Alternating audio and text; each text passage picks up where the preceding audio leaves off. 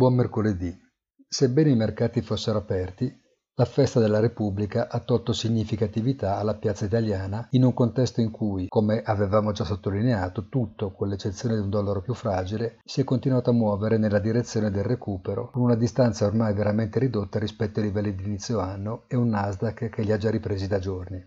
I disordini che proseguono nelle città americane non impensieriscono se non il presidente Trump, che gioca il carico del law and order che in quel tipo di società può avere un effetto importante per attirare il consenso di una fascia larga della popolazione. Nel frattempo, distaccate dalle vicende politiche, si alzano più voci che leggono ormai il trend delle piazze finanziarie come segnale più evidente di una ripresa dell'economia a V. I cosiddetti nowcast, previsioni economiche sintetiche immediate, ma per questa ragione anche più volatili rispetto a quelle più tradizionali, calcolate da alcune sedi regionali della Fed, indicano però ancora un calo prospettico del PIL, in contrasto con questo consenso condiviso.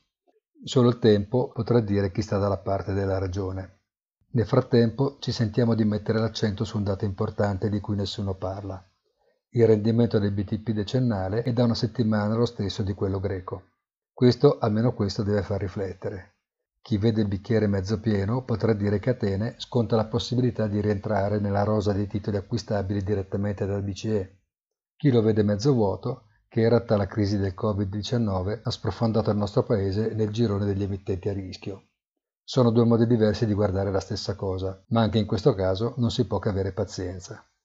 Oggi comunque, salvo un aggravarsi della situazione negli Stati Uniti, è difficile non immaginare che gli acquisti sui mercati proseguiranno imperturbati.